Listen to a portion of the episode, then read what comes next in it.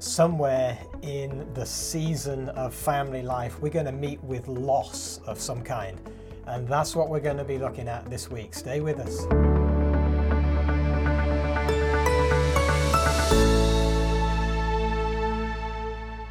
Well, welcome to the home place. My name's Paul. This is my lovely wife Carolyn, and this week in our ninth Sabbath mm-hmm. school study, uh, we're looking at times of loss loss is inevitable to all of us.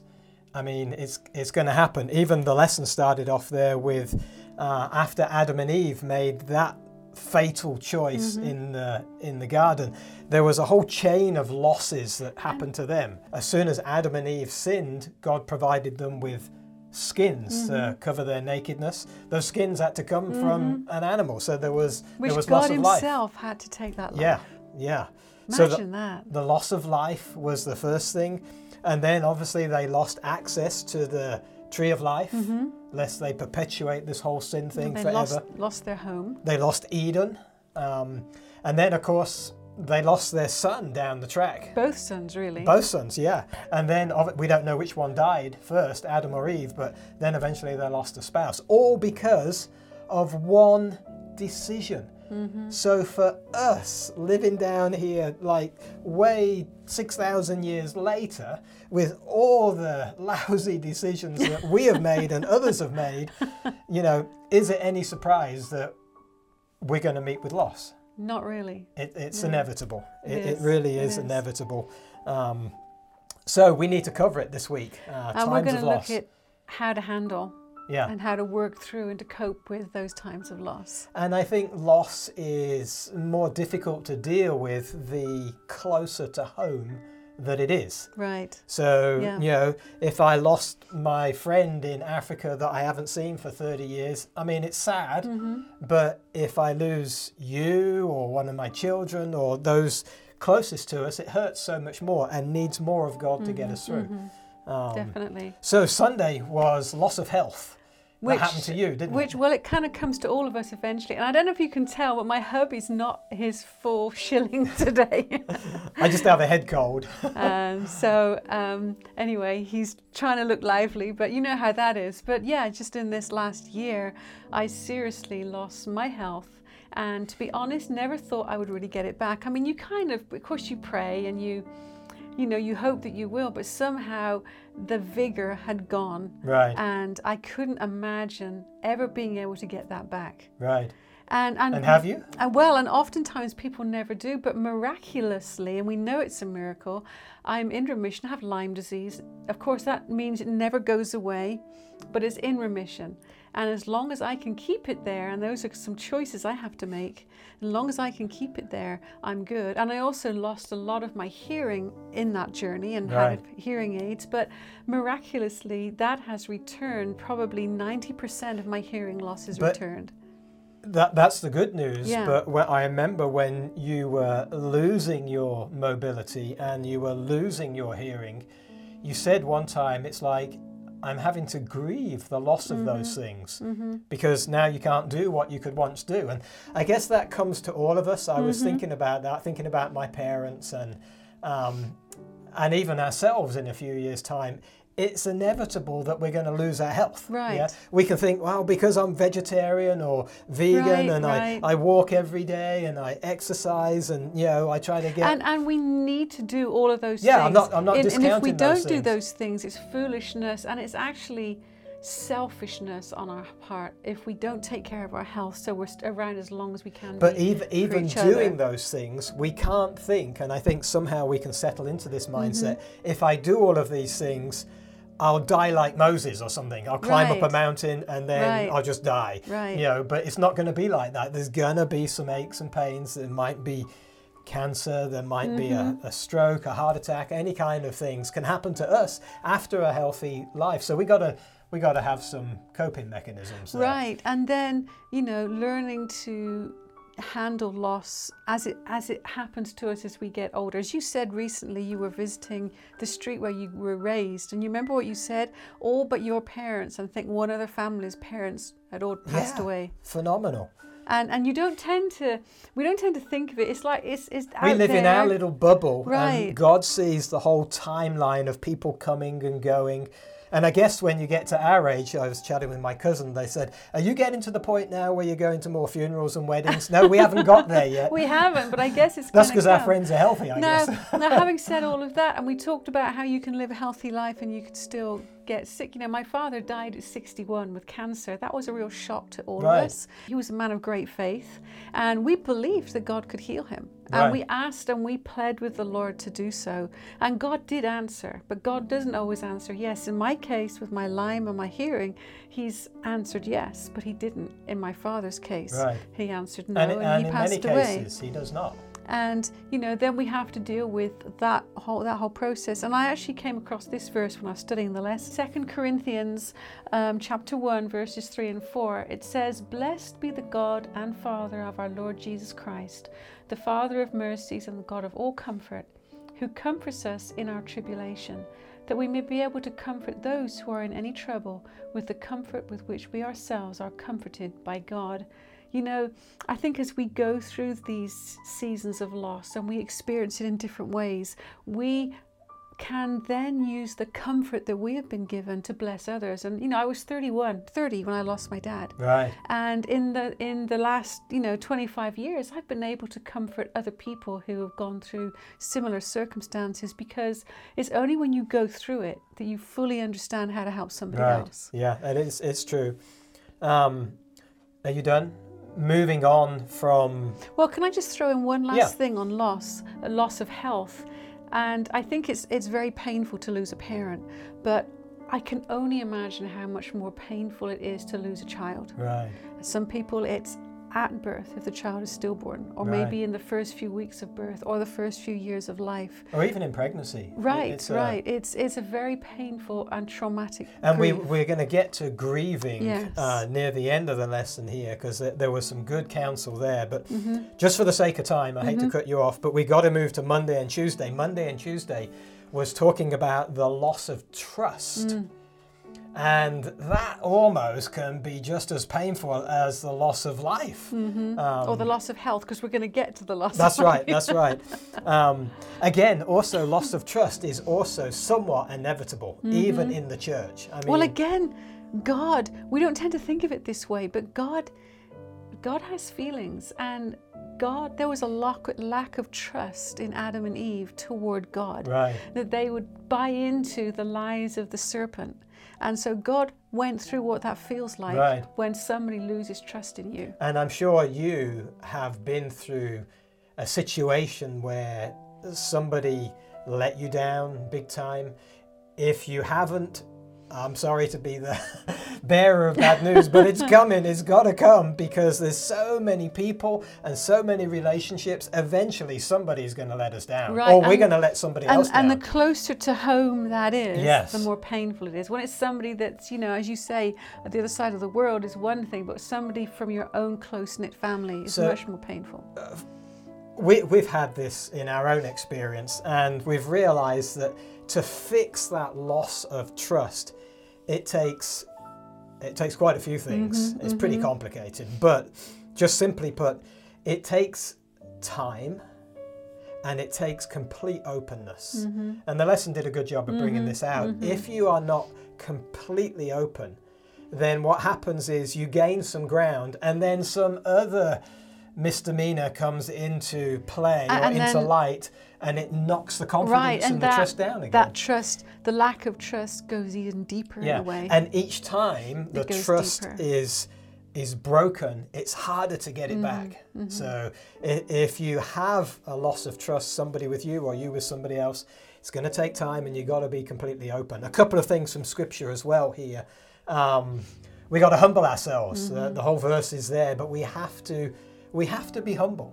We can't just say it's my way or the highway because there's obviously more ways to look at this than just this one person, you. Um, so we've got to be humble.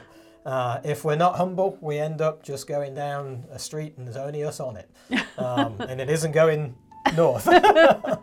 um, the second thing Scripture brought out here was we've got to confess our Mm-hmm. trespasses, not just to God, but to one another. Well, that confessing trespasses one to another is I don't I don't know if you're about to go there, but it goes hand in hand with forgiveness. Right. Well, that's that's where I was going. That was where next. you were headed. And if we uh, uh, we've got to forgive as well.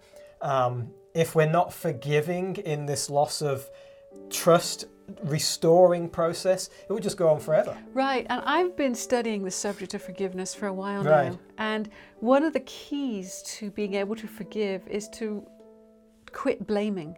Right. Because when we blame, that's what we tend to a do. it's like, pattern, isn't it? right, it's right. So, you know, this is the problem, and you are the reason, then I can, that's how I get it all out. But how can you forgive if you're going to blame? You first of all have to stop blaming, even though it may be that your circumstance was caused by the, the bad behavior of other people. Yeah, even if the blame is Justified. legitimate. Yeah, yeah. it's no use going on about it because every time you blame, you're putting down the other person and strengthening yourself, and the gap is just getting bigger. And, and then the more you blame, the less you can forgive because what Yeah. they did was wrong. Yeah. Therefore, I don't need to forgive them because they deserve me. right. Not they deserve me to not forgive them. But who we hurt when we don't forgive, it's not them at all that we hurt, it's us that we hurt ourselves. um, abuse Mm. and a loss of trust are very closely intertwined. And again, the lesson authors did a phenomenal They job. They really did. Really good. I encourage you if you if you haven't got this, get hold of it from a if local you haven't Adventist opened church. it, it's time. yeah, or you can get it online. But if you look under uh, Tuesdays, it was excellent talking about abuse. I just want to make an appeal based on what was there in the lesson. If you have power over somebody and you are abusing that power and putting them in a difficult situation, physically, verbally, sexually, uh, emotionally, then I plead with you don't do that anymore. You don't realize the damage you are doing that person and the damage you are doing yourself. It, it's we can't say too much on a family program, Yeah. but if you're an abuser, please get some help. Get out of there. You're not happy doing it, and you never will be. what if what if we're talking to an abused person right yeah, now? Yeah, and again, if if Who's you- in it right now? if you're being abused, um, of course that word abuse is Been abused. has been abused, so we it's hard to define it. But you know, it can, it can, well, these days it's like I asked my child to take out the trash and now I abuse them. It's like, not you're really. abusing my liberties. Not like, really. you asked to look at their phone. No, you're abusing me. It's like no, those things aren't abuse, but there are. Even though the word abuse has been abused, Mm-hmm. there is still real abuse going on. And the, again, the lesson did a great job of bringing out that home. uh, In the quietness of these four walls is where a lot of that violence takes Mm-hmm. place, uh, sexually, um, physically, verbally. So, if you are being abused and you know you are, and it's going on and on and on, please get some help. Absolutely. Tell somebody. Tell somebody who will do something. Right. If you tell somebody and they don't do anything, tell somebody Well, else. and, and the hard thing for someone being abused is they often feel guilty. Somehow the abuser can put the guilt trip on them. yes. And they feel guilty though they're not, they're the innocent party. Yeah. And when that happens, then it's very difficult for those individuals to go seek for help. Yeah, it's if So- you're being abused, it's not your fault No. that the abuser is abusing you. You may have led him into it, you may not have, but that's that's the past. It's, It is- it's, yeah. His abuse is unwarranted, and you shouldn't you shouldn't allow it to carry on. And then, you know, if you are aware of someone that has been abused, they need a lot of tender, compassionate compassion and sympathy because an abused person feels worthless. yeah, it, and ju- it just feels you, dirty Yeah, and knocks you down Right. and down and down. They just need building up and encouraging and loved and being shown the love of God. So even what I was sharing now, I realize, you know, if you're being abused, tell somebody. I realize that is a huge step. Oh, it's yeah. like, yeah, I'm being abused, tell somebody. Great. Yeah. How do I do that? Because we've sunk so far down. But Well, by the grace of God, you know, pray that He'll somehow bring some circumstances or somebody will ask some questions and you'll just be able to blurt it out. Right, because sometimes it's people in high positions abusing people in low positions. Yeah, or, and or those familiar people, people. Yeah, and then those people being abused are fearful to go and, you know, open this up Yeah. because they won't be believed. And it. Blow the whistle. We, it, we could we could recount story after Yeah. story of people that we know these things have happened to Blow the whistle. Mm-hmm. Get help. because heaven sees it. Yeah, and the the thing that we have learned from our interaction with people is it's probably not going to get better. I know the abuser Right, often yeah, feels like, yeah. or the abuse The feels like one day this will pass. Well, it could go on another year or two or ten or forty. So get help. Mm-hmm. There's never never a better time than now. Um, okay, well that that was um, that was pretty serious. Um, Tuesdays, Monday and Tuesday. Monday and Tuesdays. Wednesdays was the loss of freedom. So going to jail, jail time. Is that what this is? There, there, there's a new jail. There's a Mm. new jail in first world countries. Addiction. Yeah. It's the new jail. You can be just as verily behind bars, sitting in your own living Actually. I think you're safer in prison than this. This well, I don't know. That's a, that's a big statement. a lot of bad stuff goes on in there is prison too. true, but at Um, least you can't get your hands on all these different things. Oh, of course you can. Of course you can. Drugs? Well, yeah, probably. I've not been in prison, but I'm sure those guys have Me ways. neither yet. um, you know, as soon as we give way to temptation, we have set one foot in the prison. Now, after one um, dabbling with temptation or one stepping into sin, then, you know, by the grace of God, we can get out with God's help. But if we keep doing it over and over again, we're putting up one bar after the Right, other, one bar and- after the other. And it's it's similar to kind of what we talked about on yesterday's lesson that it's not something to be proud of necessarily. So it's not something that people often want to acknowledge. Number one, and number two, do something about to get help. Right. Yet whether this is drug drug addiction or alcohol addiction or pornography pornography addiction, there's a lot of help out there. Or device addiction. Device addiction, you know, video game addiction. There's help out there to be able to break it from these things and. The, um, fir- the first step in help, though, is just telling somebody, hey, right. I'm right. struggling. Can and you I help and I just want to share this verse. But put on the Lord Jesus Christ and make no provision for the flesh to fulfill its lusts.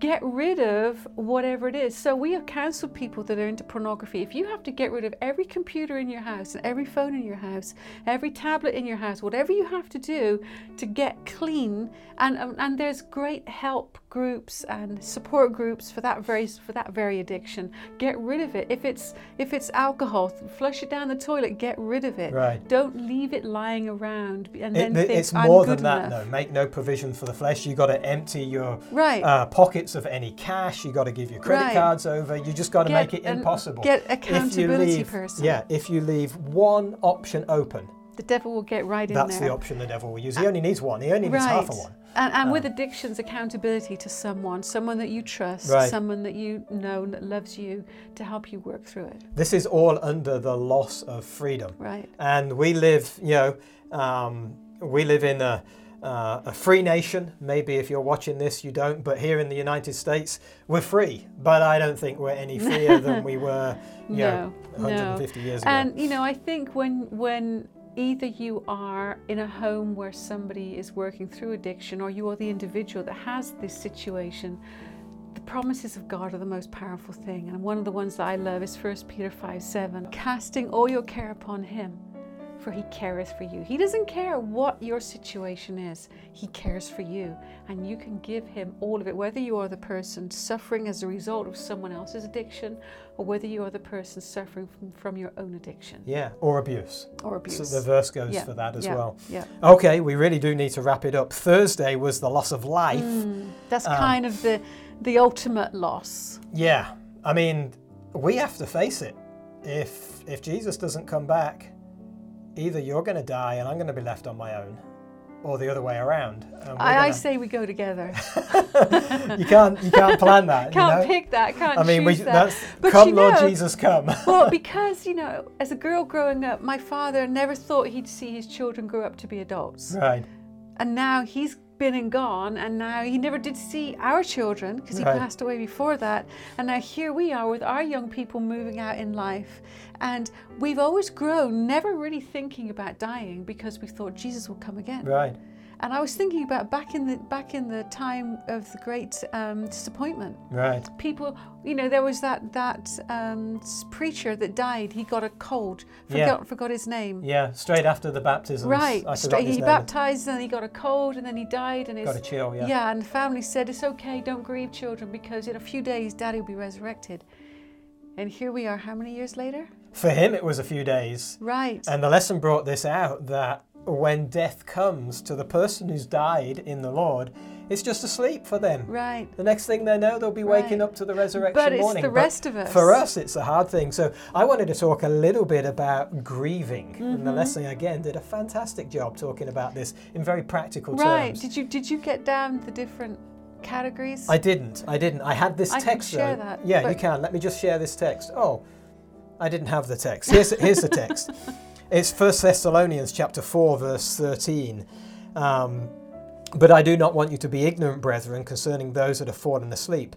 Yes, ye, lest ye sorrow as others who have no hope.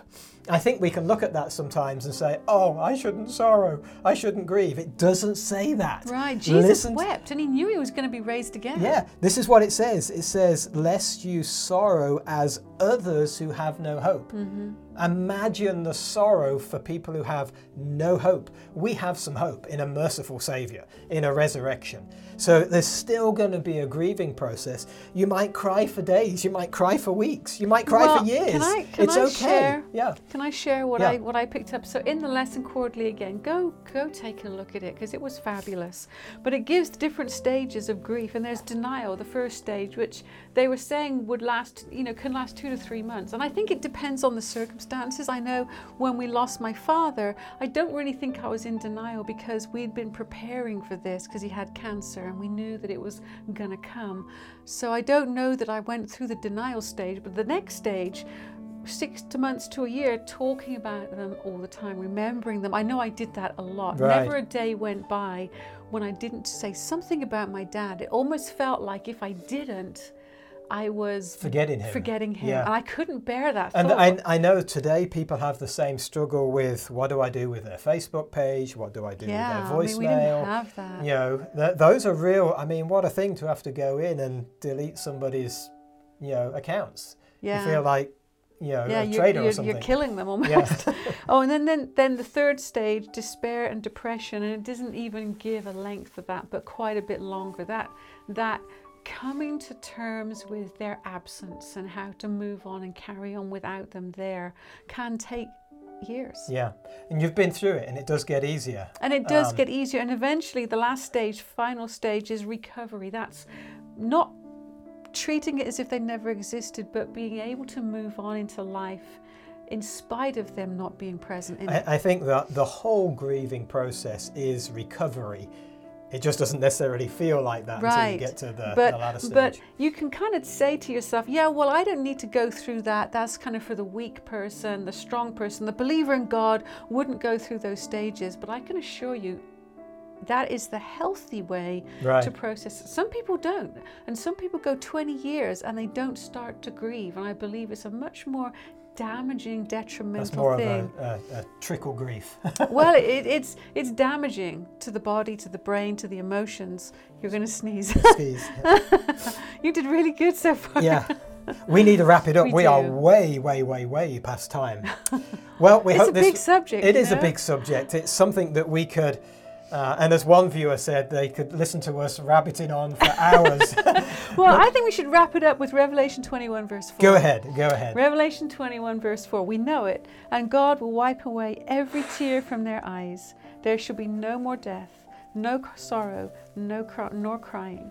There should be no more pain, for the former things have passed away. That is what we have to look forward to.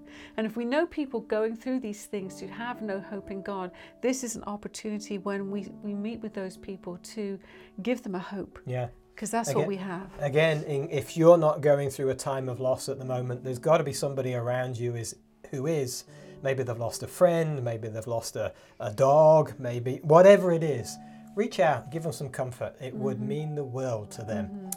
Well, this is Paul and Carolyn from the Home Place. Next week, we are looking at little times of trouble. Whoa. You probably had those in your house where things flare up and it's all pretty turbulent for a while.